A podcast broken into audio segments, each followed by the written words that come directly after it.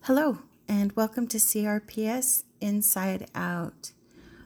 You know, one thing that I've been thinking a lot about lately is that it could be worse. Just that quote, it could be worse.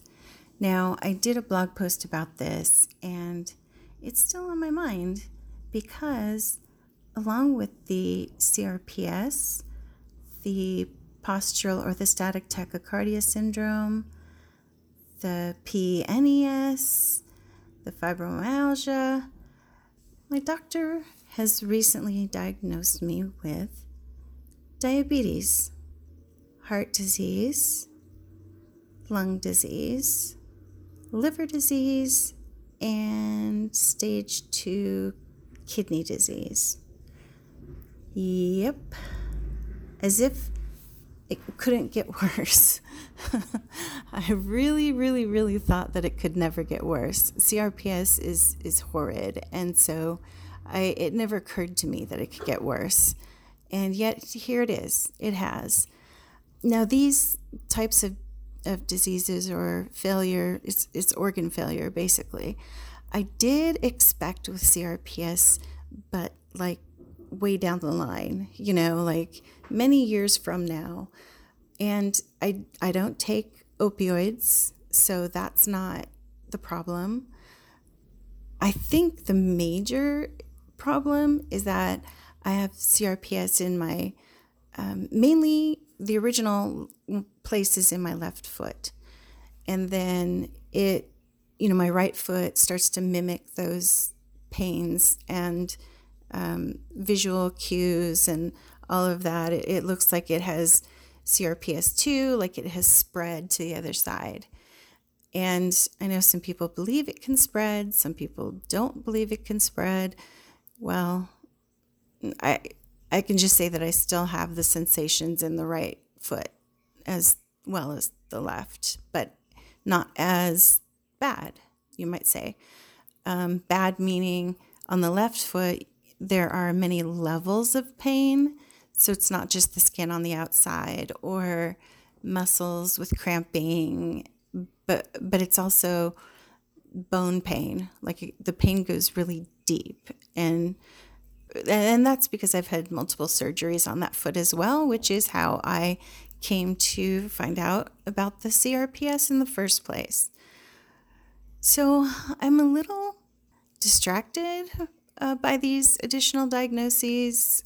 You know, having to do things like check my blood sugar is not what I wanted to do. But, oh, right, I was going to say why. So, this is something that also happens. Your brain gets a little funky. So, I believe it's the immobility that has really been a, a cause for the diabetes because uh, since I've been diagnosed with CRPS, I've gained, no lie, nearly 100 pounds. I, yeah, I'm not lying. And it's because of not being able to walk. I used to be able, or, or do anything really. I used to be able to do all sorts of things. I, you know, CRPS took from me my joy of playing golf, riding my horse. You know, I had to sell my motorcycle, couldn't do that anymore. So there are lots of things that CRPS has changed in my life. And the this obesity is one of those things. I've never been a, a large person, and so this has been very difficult for me. And I just am not sure like how how I'm going to move forward with this except to feel it. I need to process what's happening to me. And it's very difficult to do. Yeah, suddenly being sick, sicker, you know, and the, the diabetes and the other uh, diseases in my organs have really been sort of manifesting themselves over the past like three to four weeks. And so I've seen a difference. I've gotten sicker and things have gotten harder to do. Like try to go to the grocery store you know, even with another person, it's become pretty hard to do uh, once again. And I'm really not liking it. I'm really not liking it. Uh, you know, and the obvious thing that I can do is everything I can to lose weight. And, you know, again, it's frustrating because I did just start an exercise plan uh, about a month ago. And, you know, now I've, but I've been sort of halted by not feeling well. And so that's just going to, you know, it, I mean, it's really difficult to lose weight when you're not moving. And, and I know that other people have this challenge. Uh, not only people with CRPS or other illnesses or disorders, but you know, people in general. You know, if you're not moving, it's pretty hard to uh, to lose weight there are restrictions of my diet that I've I've always followed uh, for the most part, but I have never been well.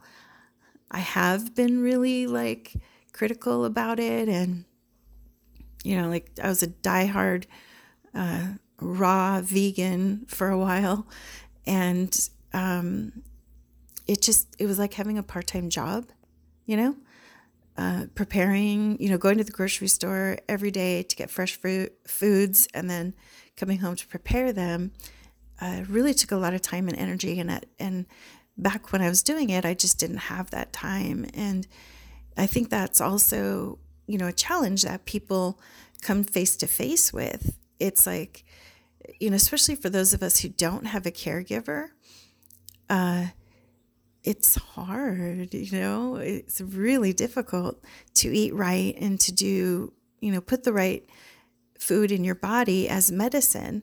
And I think it's also difficult because I have a bunch of boys in the house. And so they like what I call boy food fried, you know, just unhealthy snacks, things like that. And so it's much easier for me too it has been too too easy for me to um, pick up those tortilla chips and eat those instead of try to get to the doctor or not to the doctors to the that's funny um, to the grocery store to actually get healthier foods. Yeah. And so now i'm going to have to do all that again. I'm going to have to focus on my uh, glucose levels and definitely working to get the weight off, all while, while I'm feeling way sicker than than I have been in a in a little while. It's mostly just energy, really. I'm tired and you know, it's it's really awkward, but so I'm curious how many other people out there, you know, have have CRPS and then have also ended up with this kind of stuff like diabetes, I would really like to know that. So if you have a you have something that you can share with me, I would appreciate it. Definitely. Just go ahead and comment on this or think my email. See, this is how bad I am. Is crpsinsideout at gmail.com. So there's one place where you can get a hold of me as well. So, yeah, what's next? What's next is doing today. What's next is, is doing today for me and keeping myself as healthy as possible and to continue to educate the people around me about what is going on with my illnesses and how I feel and how I need, you know, what I need from them in in a supportive manner uh, because I really need support right now. yeah. Okay. Well, I think that's it, folks. I'm uh, I, I'm not sure, not sure what to do next. Not sure what to say next. See, that's part of it too. You just get foggy brained, and yeah, it's bad. Anyway, be loved today. Be blessed, and I will talk to you soon. Bye.